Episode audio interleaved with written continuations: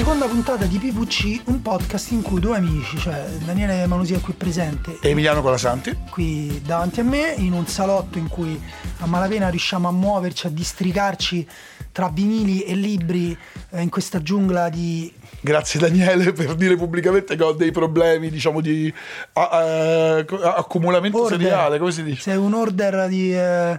No, sono, sono, io sono più un disorder che, no, che ma me, non, per me è assolutamente un'accezione positiva questa cosa, perché tra l'altro eh, vabbè, questo non c'entra un cazzo, però ogni tanto eh, Emma, la mia compagna, si arrabbia perché io tiro fuori i libri dalla libreria e li accumulo in pile in posti di casa. E lei sostiene che io tendo a riempire casa di pile di libri per terra, mentre per me hanno un senso, tipo mi dico che ne so, ho quei cinque libri che mi servono, mi ser- che ti servono? È un, gran, so. è un grande tema, io se, io, è un grandissimo tema. Io quando compro i libri, eh, di solito, ancora prima di cominciare a leggerli, però compro un libro, lo porto in casa, prima di metterlo negli scaffali, no? e ho bisogno che stia in realtà in un'altra posizione, perché le cose che vanno negli scaffali per me è il passaggio già del gialletto, eh sì, esatto. mentre le robe che magari ho aperto, sto leggendo, le vorrei sempre a disposizione, quindi è così. Mi fa ridere la roba che dici delle pile per terra, perché tipo il mio sogno, e ovviamente non vivendo da solo è un sogno che non posso corrispondere, che, diciamo, che non può avere una eh, corrispondenza nella realtà.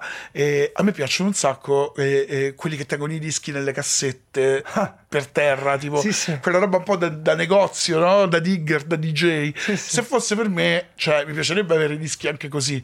Non ce li ho, non lo posso fare perché altrimenti penso che verrò cacciato a petate Beh. da casa mia, ma va, va, bene, va bene così. vabbè, comunque appunto questa cosa qua con i dischi, con la musica, eh, è forse una cosa fuori tempo. Nella prima puntata che trovate ovviamente su tutte le piattaforme, PVC come in questo caso.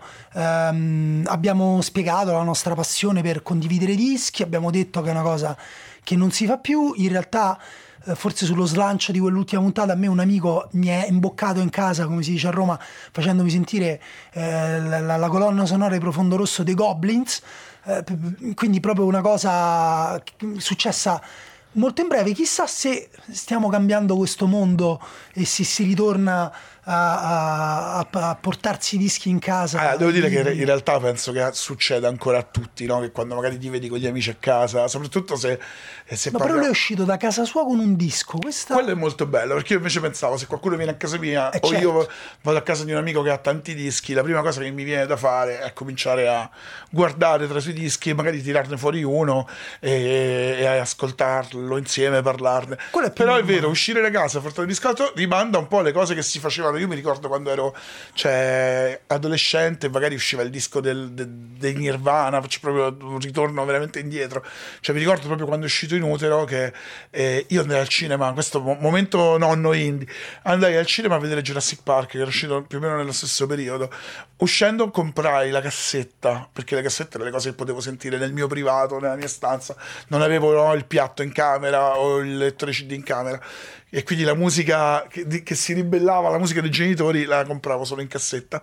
E io torno a casa dopo essere stato al cinema con gli amici di pomeriggio a vedere Jurassic Park con la mia copia di Nevermind e, e di Nutero con la mia copia di Nutero in cassetta e chiamo il mio amico che abitava nella casa di fronte un altro che era stato al cinema con me e tutti stiamo in camera mia ad ascoltare questo certo. disco per la prima volta nello stesso perché momento perché un tempo eh, non è che tutti avevano tutti i dischi non si poteva sentire da nessun'altra parte quindi chi ce l'aveva magari invitava gli altri anche avevo un amico che sì, lui sì. comprava a, molti a, alla, fine un disco che tu compravi o che comprava un tuo amico era un disco della comunità non era un disco sì sì era, era molto bello invece adesso sai che si fa si, si clicca su condividi lo mandi su WhatsApp, quello manco se lo ascolta, esatto. oppure se lo ascolta e non ti dice niente. Io l'altra volta sono salito in macchina di un amico, eh, Dario, e gli ho messo, ho preso il jack della sua casa, ho messo la mia musica, mi sono sentito, non lo so, che gli stavo facendo la pipì sul sedile, non era gradita come cosa. Adesso abbiamo una sorta di isolamento anche musicale, si vuole vivere ognuno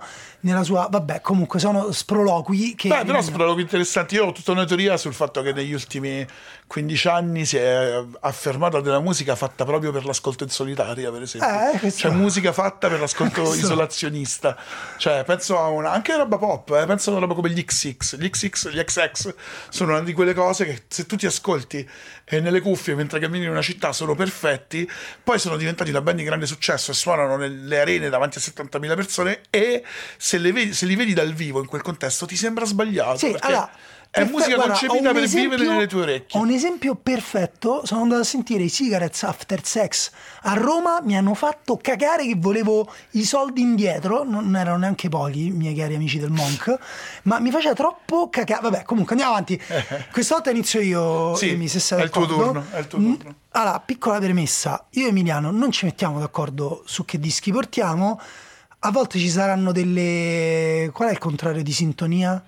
Distonie. distonie. Ci saranno Sì, delle sì. distonie. Questa volta c'è una grande sintonia eh, di intenti, quantomeno. Cioè, significa che io te in questo mese ci siamo sentiti generi eh, vicini. generi simili, poi in realtà secondo me c'è anche proprio una grande differenza però tra le due cose Eh, che, abbiamo, ne che abbiamo portato e ne, ne- appunto ne, ne- parleremo, però è verissimo e senza metterci d'accordo, anzi in realtà ogni volta noi partiamo e quando cominciamo a dirci ma tu che vuoi fare sto mese, tu che ti stai ascoltando in questo periodo, cerchiamo sempre un po' di stupirci Di e in realtà invece di, di sorprenderci l'un l'altro spesso ci ritroviamo a dire almeno è successo in questo caso, no? spesso che abbiamo una- un, un banco di prova molto diciamo circoscritto a due puntate, però in questo caso è successo che ah ma veramente volevi portare questo perché io volevo portare quello Mi sento di poter dire che il giorno in cui uscirà il prossimo disco di Kendrick Lamar, quindi tra qualche anno, forse sarà il mese in cui porteremo Lo lo, stesso stesso, disco, disco. proprio. può essere, Allora, in può questo caso, io in questo mese sì, ci alziamo, andiamo verso eh, il piatto. andiamo verso il piatto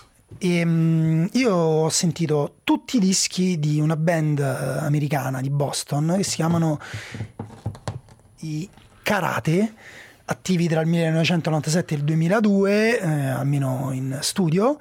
E mm, ho deciso di portare il loro ultimo disco, quindi del 2002, che si chiama Pockets, di cui adesso sentiamo un breve inizio, anche se la canzone che vi voglio far sentire bene è un'altra.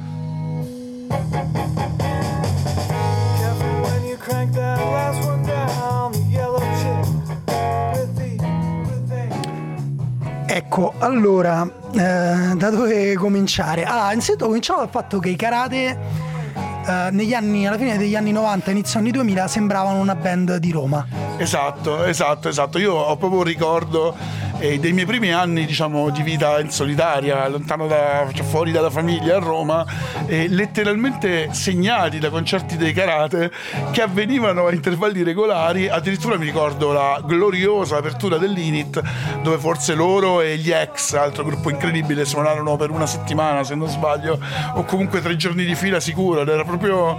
eh, eh, cioè, Geo Farina era, era di casa in quel periodo qua, qua- qua in città, non a caso poi una filiazione diretta dei karate sono stati gli Ardecore, cioè un gruppo romano che faceva musica in romanesco, quindi il legame diciamo tra, tra la città e questa band è sempre stato evidente. Sì, allora, esatto. Allora, vi dico i nomi di, di loro che sono, vabbè, Geo Farina l'hai detto già te, forse abbassiamo un pelino, ma più che altro perché per, per noi, magari poi Ugo, che è il nostro tecnico del suolo, fa sempre miracoli. Allora, Geo Farina, Jeff Goddard e Gavin McCarthy sono il trio che ha consolidato, insomma, la storia dei karate. Prima c'era anche allora, Vit, come si chiama? Emmond Vit, Emmo- eh, Emon Vit, che eh, la cosa divertente è che lui eh, è diventato un medico, cioè a un certo punto ha lasciato il gruppo e andato a fare il medico. Questo dopo che loro hanno già fatto i primi due barra, forse anche addirittura tre dischi. E Gian Farina, eh, che è appunto il frontman, il cantante eh, e chitarrista, eh, ricorda che eh, comunque anche dopo aver fatto i primi tre dischi con la Southern Records, che poi è fallita dopo che è morto il, ehm, il- il proprietario, eh, ricorda a un certo si sono detti ma forse pure noi dovremmo cercarci un lavoro vero, già facevano altre cose, lui credo facesse ricerca accademica e eh, a riprendere, a risollevarli è stato un tour eh, europeo, vedere l'amore che avevano in giro per l'Europa. E Gio Farina, come hai detto te, tra l'altro è entrato in questo gruppo, gli Ardecore, che fanno stornelli romani, rock, blues, Esatto, folk, esatto, eccetera. E, e loro vengono ovviamente dalla- dalla- dall'hardcore, no, gli hardcore, i karate proprio, e dal punk. Sì, infatti prima eh, forse ancora prima di registrare eh, stavamo dicendo no, su che genere musicale sono in che genere musicale Eh io te lo sono- chiedo a te, che genere sono i incasellabili karate? i karate per me rientrano in tutta quella nidiata di band post-hardcore cioè gruppi nati dall'hardcore che a un certo punto hanno trovato un modo diverso di suonare quella musica e magari fatto anche proprio di eh, beh, c'era anche il cosiddetto nomad rock quindi ritmiche molto squadrate e, mm, un suono molto in alcuni casi dilatato nel caso dei, eh, dei karate però per me soprattutto visto che tu hai portato un disco eh, della fase finale della loro carriera in studio e nel caso dei karate secondo me a un certo punto si sente in maniera molto evidente una virata verso il jazz, Il jazz, certo, certo, certo. Sì, sì, ma infatti ero molto indeciso su cosa portare perché ci sono dischi tipo The Baddies in the Ocean che sono più famosi. Io personalmente forse quello a cui sono più legato è eh, In Place of Real Insight che è il secondo dove è quasi un disco ancora punk per alcune cose, eh, però con alcune canzoni invece lentissime. Però io sono invece mh, maturato, come dire, nel, nel riascolto e alla fine quello che apprezzo di più è questa fase in cui ehm, sono canzoni lunghe, di- appunto come hai detto te, dilatate, cioè piene di vuoti. Ecco, a me la cosa che piace della musica dei karate è che gioca tantissimo coi pieni e con i vuoti, Cioè, cioè se ci pensi è un tratto comune di molta musica proprio di quegli anni lì e di quel tipo di band, no? Gli Slint, eh, eh, gli stessi, poi sono tutti gruppi diversi, molto diversi gli uni dagli altri, gli Shellac, tutti hanno un modo di giocare no? con il piano, il pieno e il vuoto e il forte anche. Sì, sì, esatto. E, e qui per me loro sono. Vabbè, è l'ultimo disco, quindi è normale pure che siano. L'ultimo disco, diciamolo pure.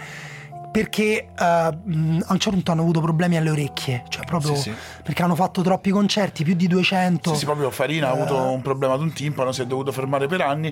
Sono tornati eh, attivi proprio con, come La karate. scorsa estate. La scorsa estate e io sono stato a vederli a Roma a Villada.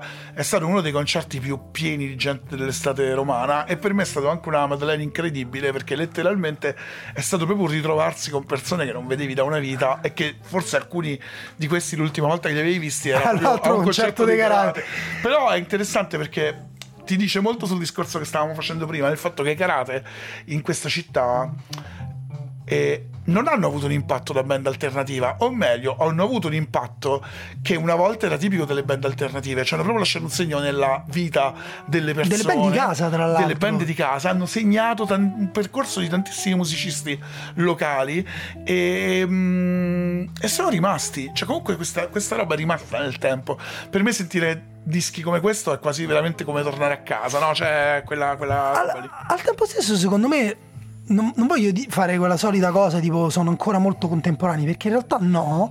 Cioè, secondo me il punto è una roba che è molto nel suo tempo, suona ancora bene anche tempo dopo. Cioè, non è che, che ne so, la musica degli anni 70 è come se fosse fatta oggi, no? Lo senti, è fatta per varie ragioni, però suona ancora bene perché c'era un'autenticità Sì, c'è da dietro. dire che lì sono stati anche negli anni 70 settati degli standard che poi sono stati riprodotti nel tempo, no? Ci sono dischi fatti negli anni nel 2023 Certo, che suonano suonare, come negli sì, anni sì. 70 con le stesse apparecchiature, però è vero quello che dici, io ti dirò un'altra cosa invece ancora eh, che in realtà per me eh, risentire questi dischi che sono stati appunto ristampati eh, singolarmente e poi appunto in un cofanetto dalla Numero Group e anch'io ho comprato le ristampe in vinile perché poi la musica dei karate per una bella fase della loro carriera era musica che proprio esisteva in CD in alcuni casi Sì. i vinili erano introvabili o neanche, o neanche pubblicati. E una cosa che mi ha invece colpito è che in queste, nell'epoca in cui questi dischi sono usciti, questo suono era un suono molto alla page ed era un suono anche con molti tentativi di imitazione che appunto io mi ricordo che quando uscì questo disco qui dei karate loro non erano più la novità e per me, per me che li ascoltavo all'epoca e che ero fan all'epoca era quasi un disco stanco risentito dopo con vent'anni in mezzo e con tutta la musica in mezzo ha in realtà acquistato una specificità perché band che suonano così non ce ne sono. E non c'erano in realtà neanche No, no, all'epoca. esatto, infatti tra l'altro appunto questo secondo me, almeno mh, tu su questo sei più ferrato di me, però io me lo sono pure inquadrato come quel tipo di musica che è finita un po' seppellita poi dalla, dalla Britpop, eh, dalla guerra del, come dire, del, de- de- de- della- la- de- de- de- del rumore, come si chiama? La Loud, Loudest World. eh, Secondo eh. me è che piacevano proprio gente diversa. Cioè, per dire, a Roma Però, c'era ok, gente diversa, ma meno gente. meno gente sicuramente. Cioè, a parte a Roma dove... Sai, io sono un po' per questa era proprio la mia scuola del cuore, no? Io sono, eh, cioè, sono sempre stato un curioso, ho ascoltato tantissima musica, però quella nidiata di indie americano è proprio la mia musica, la musica con cui io sono cresciuto, con le varie declinazioni di gruppi diversissimi, perché tra No. i Sonic Youth e Karate c'è un oceano in mezzo. Questo E- è- è molto bello perché invece io... Aspetta, questo, questo pezzo lo faccio sentire.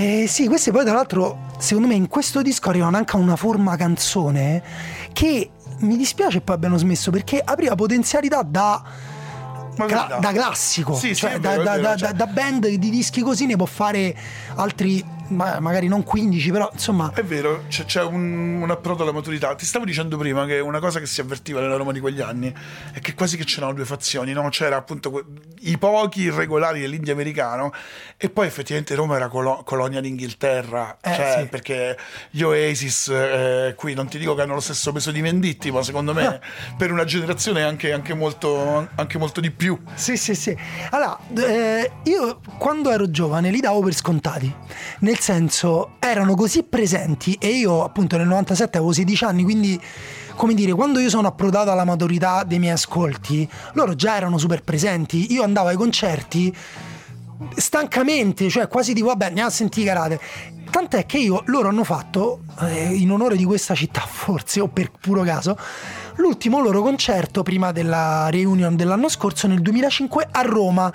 Però nel 2005 loro hanno fatto due concerti a Roma, proprio perché erano di casa, uno a gennaio e uno a luglio. Loro eh, hanno annunciato lo scioglimento a luglio, io non mi ricordo in quale dei due ero. Ok. Perché non me lo ricordo, perché boh, mm, so- non so, ho provato a risalirci, non ci sono Però risalito. hai, hai- partecipato al, comunque hai partecipato al season Sì, finale. sì, era normale che loro fossero, non mi ricordo adesso che era, il no, circolo, loro- dove suonavano? Il circolo degli tra- artisti. Tra, tra circolo, Init, Brancaleone, loro veramente venivano un paio di volte l'anno. Era, cioè, era normale sapere che tu i karate li vedevi d'inverno e li vedevi d'estate. Esatto. Adesso io mi sento in colpa a consigliarvi questo disco che non si trova se non in un cofanetto che potete comprare sul loro Bandcamp in cui però cioè un cofanetto costa un po' più di 100 euro però in cui ci sono 5 dischi c'è questo, c'è Sam Boots che è un altro molto maturo e Unsolved che è loro- è forse il loro capolavoro però questo disco la cosa che a me mi fa impazzire loro anche nelle copertine giocano tantissimo con i vuoti Certo, assolutamente. e cioè sono vuote con scritte. Qui in questo disco la cosa bella è che ci sono dei biglietti delle autostrade italiane. Sì.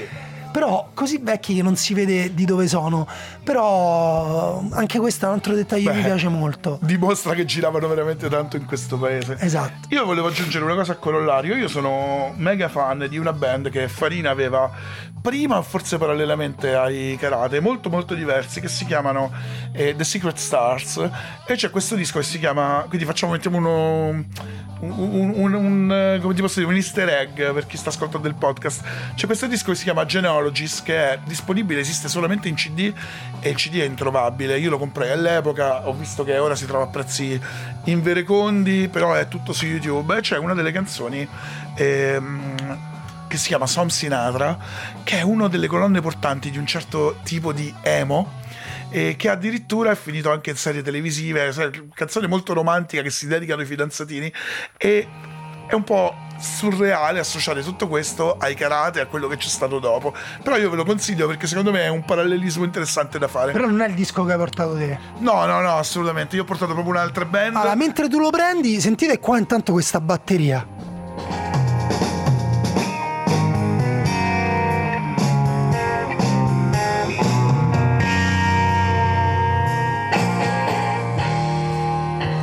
Vabbè, questa poi è appunto sonorità secondo me anche molto legata agli anni 90, cioè non lo so, a me mi rimuovono quella cosa, cioè mi, ris- mi rimuovono nel senso mi riscuotono, Adesso mi devo mettono in movimento quella cosa cosa dici vai di interrompere la musica, vai sì. Cioè, è bruttissimo. Io lo graffia lo sto disco. fine, ma andiamo- E acceso spento perché è più bello. vabbè, ci sta. E appunto mi, mi- mi ris- mi rimette in movimento qualcosa di quegli anni lì. Però ripeto, cioè, mi sembra che la musica che è molto eh, in maniera autentica, in maniera eh, che riesce a incarnare veramente il suo tempo, anche vent'anni dopo continua a funzionare. Se l'hai vissuta, magari forse per chi non l'ha vissuta, sarebbe curioso far sentire questo tipo di musica. Sai quei video, li guardi mai quei video su YouTube dei ragazzini che si sentono tipo... Certo. E che come funziona? Le, le reaction tipo i ragazzini una volta avevo visto i ragazzini ascoltano Fex Twin eh, un video su YouTube di appunto mille gio- giovani generazione Z che ascoltavano Fex Twin come se fosse cioè effettivamente un classico cioè con l'approccio del classico ed è Fex Twin che invece per noi che l'abbiamo vissuto all'epoca tuttora suonano come, del- come il futuro come la musica del futuro è interessante E a loro Eh, piaceva? ragazzi? sì, sì, ad alcuni piaceva, alcuni dicevano, oddio, che stranissima sta roba, però sì, anzi, erano quasi tutti molto, molto flashati e facevano poi dei paragoni con roba che si ascolta adesso, sai che c'è il lo-fi, che non è quello Sì. degli anni 90, no? della bassa fedeltà, ma questo hip hop molto glitchato. Io invece ti volevo dire che... No, me- mettilo prima, vediamo se. Vabbè, No, in realtà, in realtà volevo dirlo prima perché ci tengo a dare un grande... s- far proprio sentire come attacca questo disco. Vai. Perché l'attacco di questo disco è dirompente. Allora, fa ridere in controtendenza con quello che abbiamo detto, perché ho portato un disco nuovo, uscito pochissime settimane fa. Però non è un disco di una band nuova, anzi è un disco di una band che esiste da 38 anni e il loro 17 Esiste da prima dei karate. quindi- Esatto, da prima dei karate, è il loro diciassettesimo album in studio. E loro sono sicuramente uno dei miei cult personali, però in realtà secondo me sono una band che apre tantissimi discorsi e, mm, e- e che ci tengo a fare con te, voglio capire come, come- come reagirai, come reagirai. Loro sono gli Io la tengo. Questo disco nuovo eh, si chiama This Stupid World, è un disco più o meno eh, diciamo composto in pandemia quindi il titolo ha anche un riferimento a diciamo fatti recentemente Realmente accaduti. sì, su questa, su questa terra, si apre con questa canzone che si chiama Sinatra Drive Breakdown, che è secondo me forse una delle opening più pazzesche della loro carriera e, di- e dire ad un gruppo Di che ha fatto 38 38 anni. e 17 dischi, cazzo che, che traccia d'apertura che avete fatto, per me ha un valore e questo è un pezzone. Sentiamo.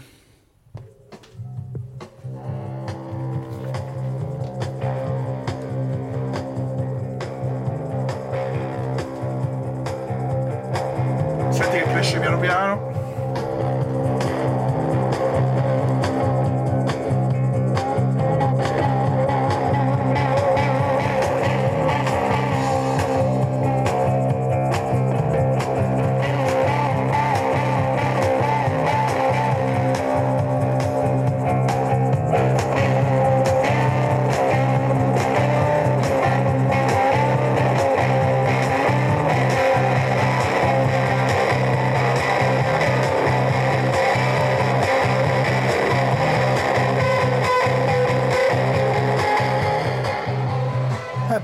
Amy, se ci sono altri momenti del disco che vogliamo far sentire, Sì, sì, ci lo- rialziamo, andiamo là, li facciamo sentire a tutti. e- Assolutamente. Ah, domanda, mi sembra un attacco più ruvido del loro solito. In realtà, in realtà ti dico che ni, nel senso che, che loro hanno diversi brani che hanno più o meno questo respiro qua.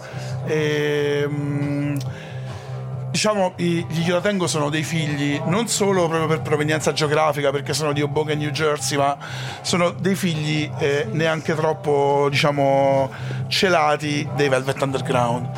E si sente tantissimo, cioè questo pezzo qua in qualche modo è una specie di Sister Ray, però virata motoric, perché c'è la ritmica tipica del krautrock, che è quella ritmica dritta e ripetitiva, che è anche una, eh, diciamo, caratteristica importante di un certo tipo di brani degli, degli Io la tengo. Io la tengo, mh, la cosa che piace a me è che è una band che mette in prima linea la dinamica c'è proprio il cambio e l'alternanza tra piano e forte e riescono allo stesso, dell'arco dello stesso disco e in alcuni casi anche della stessa canzone eh, riescono ad essere violenti, ripetitivi ma anche dolcissimi, acustici. È una band che cambia forma e tonalità tantissimo proprio all'interno de- dei loro album. E ripeto ogni tanto anche all'interno delle loro, delle loro canzoni. Anche qui il contrasto tra la ruvidezza del suono delle chitarre e le voci così appoggiate voci non da cantanti assolutamente voci annoiate però al tempo stesso con delle timbri molto belle perché sia Ira Kaplan che Georgina Abley che James McNew loro cantano tutti e tre hanno dei timbri molto, molto particolari. E mm, a me degli La Tengo piace proprio questa questo loro essere un parco giochi per gli amanti di musica. Si diceva di loro una volta in maniera un po' dispregiativa perché Ira Kaplan nasce giornalista musicale. eh, Si diceva che questa è la musica perfetta per fare impazzire i critici musicali ed era detto in un modo un po' dispregiativo. In realtà Tipo quella, cioè, musica per musicisti. quelle robe lì, sì, tipo pure i jazzisti sono gli unici che si divertono col jazz, no, quelle che cazzate. La roba bella del Glielo Tengo per me è che invece è proprio musica fatta per gli appassionati di musica, perché ci sono tantissimi riferimenti anche a cose ultra oscure di nicchia, tant'è che loro prima abbiamo detto, ho detto 38 anni, 17 dischi, una roba su cui loro sono maestri, sono i dischi di cover, loro hanno fatto una valanga di dischi di cover nella, nella loro, nella loro carriera, dove vanno a pescare delle robe da sigle TV di TV show americani a singoli di band garage che si sono sciolti dopo singoli. Sono proprio un parco giochi per appassionati di musica, una finestra per scoprire altre cose. Almeno con me hanno avuto quel ruolo lì. Eh, però, ehm, allora, a parte che, che- i riferimenti a Velvet Underground me li fa capire meglio. Perché io l'avevo sempre invece associati più da una parte a appunto anche Sonic Youth, cioè qui per esempio il giro di basso un pochino mi ricorda, può ricordare un pochino Sonic Beh, sono, sono comunque coevi, eh, il periodo è quello lì. a tempo stesso loro, cioè appunto questa ripetizione, questa stratificazione, questa somma di suoni che è forse la, la loro cifra distintiva, no? pure dei dischi del passato, però appunto io me li ricordavo molto più armonici, a volte anche poetici, anche più rarefatti. Lo sono. Invece qui è bello denso, bello ruvido, eh, secondo me si sposa bene pure col titolo dell'album appunto che è un bel- un bello schiaffetto. Tra l'altro questa canzone si chiama Sinatra Dri- eh, Drive Breakdown. Che- Che... ma è uscito Drive alla siciliana, non so perché, però Ma che- sa- che- che, che- in realtà Come era- lo traduci te? Eh, infatti ti volevo chiedere questo perché cioè, Sinatra Drive Breakdown è un po'. Eh, cioè, non, non mi viene. un- Eh, Sinatra che sbrocca, esce e guida. Eh sì, però non lo so, in italiano non, non mi viene No, un modo per raccontare questa, questa espressione. Però si allaccia al fatto che prima abbiamo chiuso la parte dove parlavi dei karate con Sam Sinatra eh, dei Secret Stars. E, ri- e riapriamo con Sinatra, Con Sinatra. no? che tra l'altro è un Vabbè, è la- riferimento a New Jersey, a quel mondo lì che Forse loro anche la, la tendenza classica dei gruppi americani, no? Che alla fine eh, noi li eh, mettiamo tutto nel grande calderone dell'indie, però in realtà hanno tutti l'aspirazione a diventare dei classici, a suonare. Se gli inglesi per me mirano a suonare negli stadi o il pubblico che prima della partita fa il coro, tutte le belle canzoni inglesi, se ci fai caso, possono essere cantate da uno stadio intero. C'è questa frase scritta da Simon Reynolds, che non mi ricordo se ho già citato l'altra volta, ma io cito Simon Reynolds molto spesso, che dice che... eh, Io pensavo fosse la stessa persona, penso.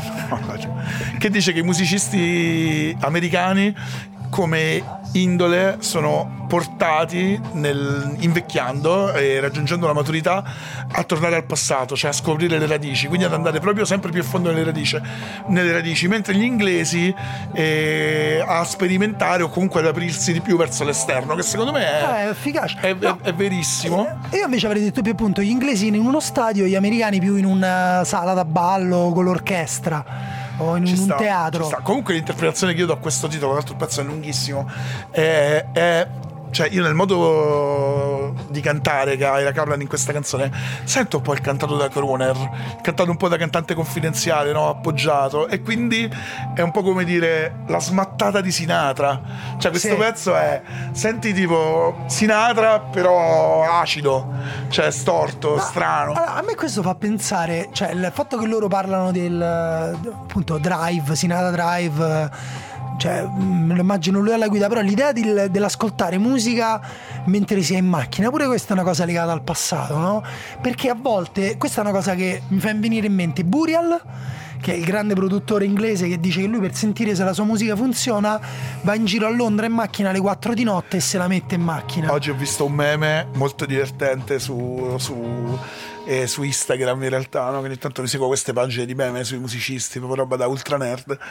E, e- e- e- e c'era questo meme che diceva tipo un disco quando il mix di un disco quando lo ascolti in studio, quindi il tipo in studio con le casse, quando lo ascolti in macchina, che in quel caso suonava di merda, però il suo punto era per dire è quando senti in macchina la musica che capisci veramente il sapore di quella, di quella musica. Sì, che poi in realtà questo mi fa venire in mente che la Loudness War è nata per quello, cioè appianando i vuoti. Vabbè, comunque. Sì, è nata, è nata per quello, è nata per la musica ascoltata dal computer, per, per far sì che ci fosse anche nelle casse degli iPhone e nelle casse dei computer un impatto alto. Eh, la, la Loudness War in breve perché è, che quando eh, sono nati i CD, quindi la musica digitale, eh, hanno iniziato fondamentalmente ad alzare al massimo anche le parti più, più basse in modo che fosse tutto paro, tutto forte e che non ci fossero sbalzi. Però no, Sì, mi diciamo che lo- la roba che, che puntava la Loudness War era quel concetto di dire non devi cambiare, variare il volume mentre stai Esatto, in modo che e spiccasse devi quando passa nella l'idea che, eh, che spicca. Un, un esempio molto prosaico che mi viene in mente è quella cosa che succede quando guardi la tv e c'è la pubblicità. Sì. Cioè, anche durante le partite di calcio, guardi una partita, poi c'è la pubblicità, la pubblicità è sempre un volume più alto stecca, sì, sì. dell'audio della partita. E quello, secondo me, è il concetto della loudness war. Sì. È catturare l'attenzione proprio con la presenza acustica. Però la cosa della macchina eh, invece in realtà mi fa venire in mente pure per esempio il cantante dei Nothing che dice io mi ricordo ancora che mi sentivo eh, Sluva- eh, Suvlaki, il disco dei aiutami, Degli Slowdive. dei, degli Slowdive, mi, mi ricordo ancora quando sentivo la cassetta in macchina, io non ero ancora un musicista, o comunque no, era un musicista hardcore lui. E, mm, in realtà appunto pure proprio l'esperienza della macchina, comunque posso dire che ah, io questo disco l'ho sentito in digitale e ho detto bello, cioè me lo sento, ogni tanto gli do, me lo metto nella rotazione, eccetera. Però sentirlo così in casa, messo solo, ho quasi l'impressione che sia un, un- un nuovo classico. Allora, io mi sono innamorato di questo disco e ammetto, io sono. A me piacciono molto gli io la tengo. Però è anche un gruppo che tendo a dare per scontato, no? Come ho detto prima, esistono da 38 anni, non hanno mai avuto picchi, non hanno mai fatto il botto. Qual non è sono... il tuo disco preferito? Bah, sono, sono- sono diversi secondo me. E... Io quello con la copertina arancione, un po' che sembra. Ok, eh, ce l'hai presente un ah, sì, tipo- ce l'ho presente. Adesso, fa- adesso io vado in paranoia con i titoli. Vabbè, Però- vediamo se ci- Ma parla, ce- parla. ce l'ho lì per, per Ce l'hai? ce, ce l'ho lì. Eh, ma lì Perché- tu perché- indichi un posto pieno di dischi. Eh no, no, però se tu vai alla Y, perché sono in ordine alfabetico, Ah, ok. trovi diversi dischi e c'è, e c'è anche quel disco lì di Tengo. Ok. E mm, ce ne sono diversi, c'è anche il famoso disco blues, eh, blues blu che avevano fatto che era diciamo molto molto molto bello è bruttissimo fare un podcast di musica In cui parliamo e, dei e- dischi e i scazzare colori sì e non dire i titoli dei dischi ma perché io sono letteralmente uno con la memoria di un pesce rosso ma li so benissimo e voglio arrivare a dirteli perché non, non- Ah. non sopravvivo se non te li dico in questo momento mi prende, mi prende troppo male anche per chi per Vabbè, chi sta- guarda, per lo sta cerco, lo, lo- lo cerco io. Tu intanto No, no, no, dimmi fa- faccio, no, qualcosa ti di dire una disco. cosa di questo disco che noi tendiamo a dare gli io lo tengo per scontati perché sono un gruppo che non ha mai avuto molti, molti picchi. Allora il disco che piace a te secondo me è, è I Can Hear the Heart Beating as One, Quello. che è effettivamente un capolavoro, uno dei loro più belli. Il mio è And, and Then Nothing Turn Itself Inside Out. Più o meno che era un disco del 2000, stupendo, appunto ho detto il disco blu perché la copertina ha questo scatto meraviglioso. E- È una casa. sì, è una casa di notte con le luci che si vedono da fuori, ma ci sono alcuni dei loro pezzi più belli nel disco, tipo The Last Day of Disco, Everyday. Comunque, beh, io sono un, un- un fan totale la tengo. Dicevo, sono un gruppo che teniamo a dare per scontato perché ci sono da sempre e non hanno però mai avuto grandi picchi di successo, cioè sono una costante, rispettatissime, ma mai picchi. Una cosa che mi ha colpito è che all'interno di questo album, parlo proprio del packaging del vinile, c'è solamente una foto della band ed è una foto scattata dal pubblico al Primavera Sound dell'anno scorso, di loro sfocatissimi, con tutto giallo e non si vede. Mi ha colpito per un motivo questa foto. Uno è perché c'ero. Ah, Io ero lì, vediamo se ti trovo. Tu- io ero lì. Mi potresti trovare sul palco perché io vengo regolarmente scambiato per il bassista di Io la tengo. Però Cioè, eh, eh, Cioè, qua c'è un ombrellino cinese, ti ricordi una persona con un ombrellino Sì, cinese lo, me lo ricordo, me lo ricordo, io ero più dietro, ero più dietro, però me lo ricordo, era strapieno di gente, però mi ricordo questo concerto per un motivo, perché a un certo punto eh, Aira Kaplan durante lo show disse una cosa e, e disse proprio, cavolo che bello che siete così tanti, era strapieno, eh, che bello che siete così tanti, non ce l'aspettavamo, sapete, noi ormai siamo una band che, eh, cioè, se ci chiamano a suonare in un festival è perché ci vogliono davvero, non facciamo tante prove, quindi è bellissimo, cioè è proprio emozionante stare qua. Quella roba mi ha colpito tanto perché effettivamente per gruppi di una certa era geologica non è più così scontato. Perché viviamo tra l'altro un periodo in cui mh, mai come prima c'è stata una cesura secondo me tra gli ascoltatori di musica tra il passato e il presente. Cioè la mia generazione la nostra era portata a scoprire anche il passato grazie alle cose che gli piacevano. I nuovi le, No, le nuove generazioni vero, no vero, gli interessa solo la contemporaneità. Infatti io mentre lo sentivo mi chiedevo, ma quando io un giorno farò sentire questa roba a mia figlia, penserà che sono un vecchio di merda che lo sarò? Oppure qualcosa di bello ce lo troverà? A me sembra incredibilmente attuale questa musica. A me ha colpito vedere il la tengo in mezzo a veramente 20.000 ventenni, appunto quest'estate, e il pensiero che ho avuto è proprio quella di. Cioè, questa è musica che ti devi andare a cercare. Cioè, non è musica che ti viene proposta, che ti arriva, che è nell'aria. Lo era quando noi eravamo ragazzi, perché era la musica che segnava Sì. la contemporaneità di quel momento. Ora te la devi andare a cercare. Non è, scon- non è scontata No. che, che- che esista, che ci sia, che abbia quella, che abbia quella, quella rilevanza. E mm, mi ha letteralmente fatto pensare a quando poco prima della pandemia ho intervistato, non era la prima volta che lo facevo, eh, Wayne Coyne eh, dei Flaming Lips.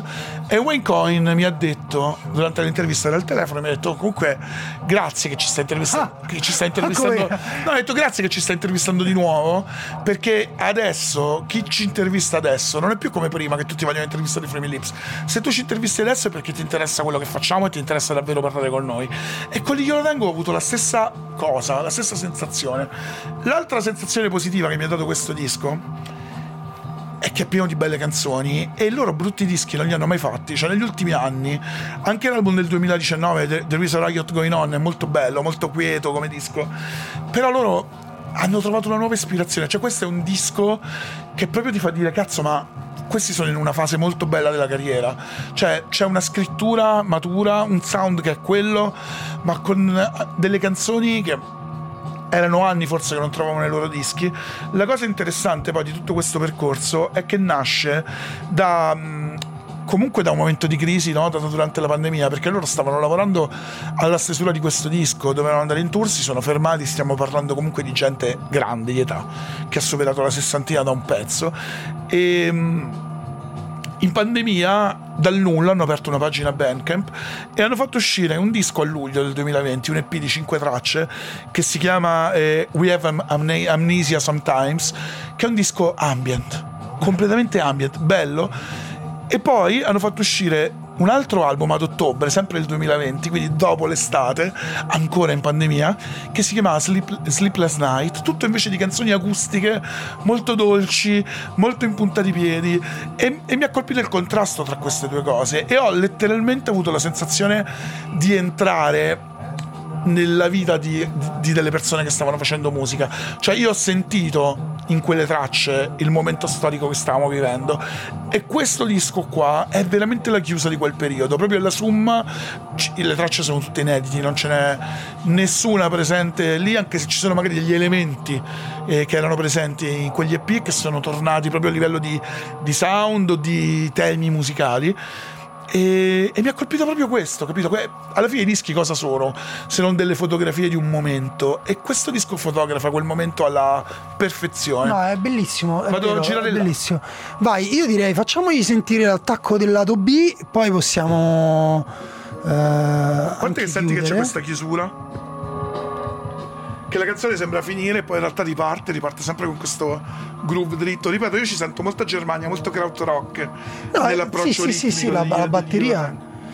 Ehm, no, sì, allora per me le cose sono due. O ehm, effettivamente il tempo si è fermato eh, ai primi del 2000 o io mi sono completamente rincoglionito? Perché anche la roba più nuova che sento, mh, anche proprio i suoni più nuovi, vabbè, un giorno magari ci porteremo dei dischi che suonano super contemporanei. assolutamente. Comunque a me mi, cioè, mi ricordano, poi magari ne so, quello mi ricorda Fex Twin, quello mi ricorda eh, appunto, che ne so, eh, l'elettronica di quegli anni, quell'altro mi ricorda Sai cosa? quell'altro Sai rap. cosa? Noi stiamo vivendo eh, un'epoca, cioè siamo forse una delle prime generazioni, la nostra, eh, che ha avuto una. mm, ha avuto, diciamo così, eh, delle musiche che hanno letteralmente caratterizzato un momento storico e che sembravano il futuro. E abbiamo visto. Invece erano la fine. Eh, no, non solo, abbiamo visto però quel futuro diventare classico. Cioè, Apex Twin Sì. adesso è come quando io avevo vent'anni e mi piacevano i Sonic Youth e mio padre si ascoltava Bob Dylan. Sì, Apex sì, Twin è come per un genere, è come Bob Eh, Dylan. era già classico comunque la Fex Twin, in quegli anni mi ricordo che l'ho sentito all'auditorium di Santa Cecilia, credo, qua a Roma, le sue cose rifatte da delle orchestre. Dall'orchestra London Symphony Sì, pazzesco. Allora, sentiamo l'attacco di questo lato B, Allora, poi... questa, questa qui è una delle canzoni più belle del disco, si chiama A Celestine Ah, e secondo me è un pezzo stupendo. Sì, anche a me in digitale era quella che mi ha colpito di più. Celestine,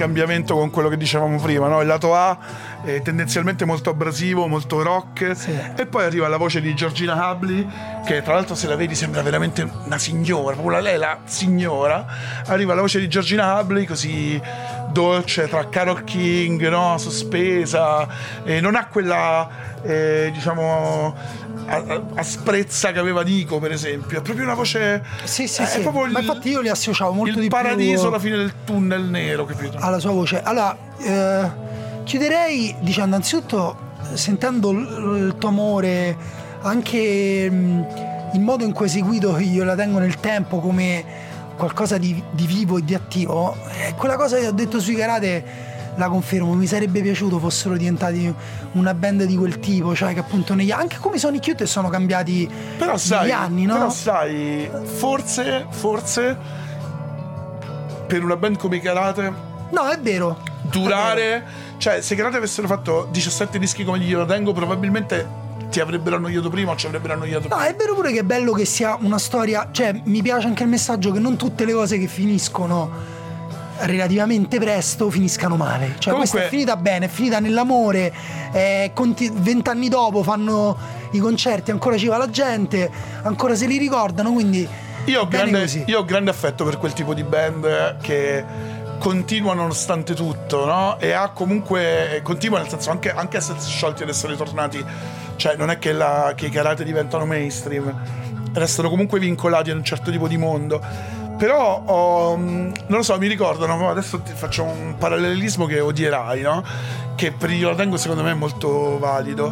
Mi ricordano un po' quei calciatori che non sono mai stati grandi campioni, ma sono in qualche modo sempre stati forti, hanno fatto gol, hanno inciso, e che a un certo punto arrivano a fine carriera e tu non te li aspetti e segnano un rigore decisivo, tipo Ciofani contro la Roma. Cioè, mi viene in mente quella cosa di di- io la tengo, sono, Daniel- sono come Daniel Ciofani, Ah. io tra l'altro li amo allo stesso modo. A me per i karate invece viene più in mente Zielinski, giocatore più importante della storia recente del Napoli, amatissimo, secondo me più forte, secondo me anche più forte di tutti quelli che ci sono adesso. Cioè, dici più forti di Lobotka, più forti No, di... scusa, tra l'altro vedi, ho detto Zielinski, Eh, ho usato il nome dire- di uno di adesso, invece chi volevo dire Hamzik. Ok. Volevo dire Hamzik, che eh, non c'è però nell'anno in cui Napoli probabilmente vincerà lo scudetto. Se ci pensi, diventa un altro podcast adesso, però se ci pensi, il Napoli probabilmente vince, cioè il Napoli vincerà lo scudetto senza i suoi giocatori Eh, iconici, certo, che certo. cioè senza, senza Cavani, senza Koulibaly, senza, Koulibaly, senza eh, Insigne. Insigne, Martens. Vabbè, cioè, comunque vabbè, questo appunto è quel, quel tipo di assenza là per me. Quella che vabbè, mo comunque stiamo sprologando di, Sfociando, ma vuol dire che siamo arrivati a- alla, alla- alla fine. della seconda puntata di PVC che trovate sulla piattaforma di Fenomeno, ma anche su tutte le piattaforme di podcast in streaming eh, dove vi pare a voi. Parlatene. Eh, ai vostri amici se volete condividere questo lo potete condividere anche su whatsapp non ci offendiamo No, no, anzi. non vi dovete invitare a casa per sentirlo insieme No, anzi, proprio ditelo agli amici, mandatelo e fateci anche sapere, insomma, tanto siamo tutti e due abbastanza reperibili online. anche quali sono i vostri Eh, dischi fateci sapere quali sono i vostri dischi. mese se vi abbiamo convinto magari ad ascoltare gruppi che non vi piacciono e non lo so. Questa canzone che stiamo ascoltando, proprio sul finale, mi fa dire una roba che una particolarità lì io la tengo, è che cantano tutti e tre.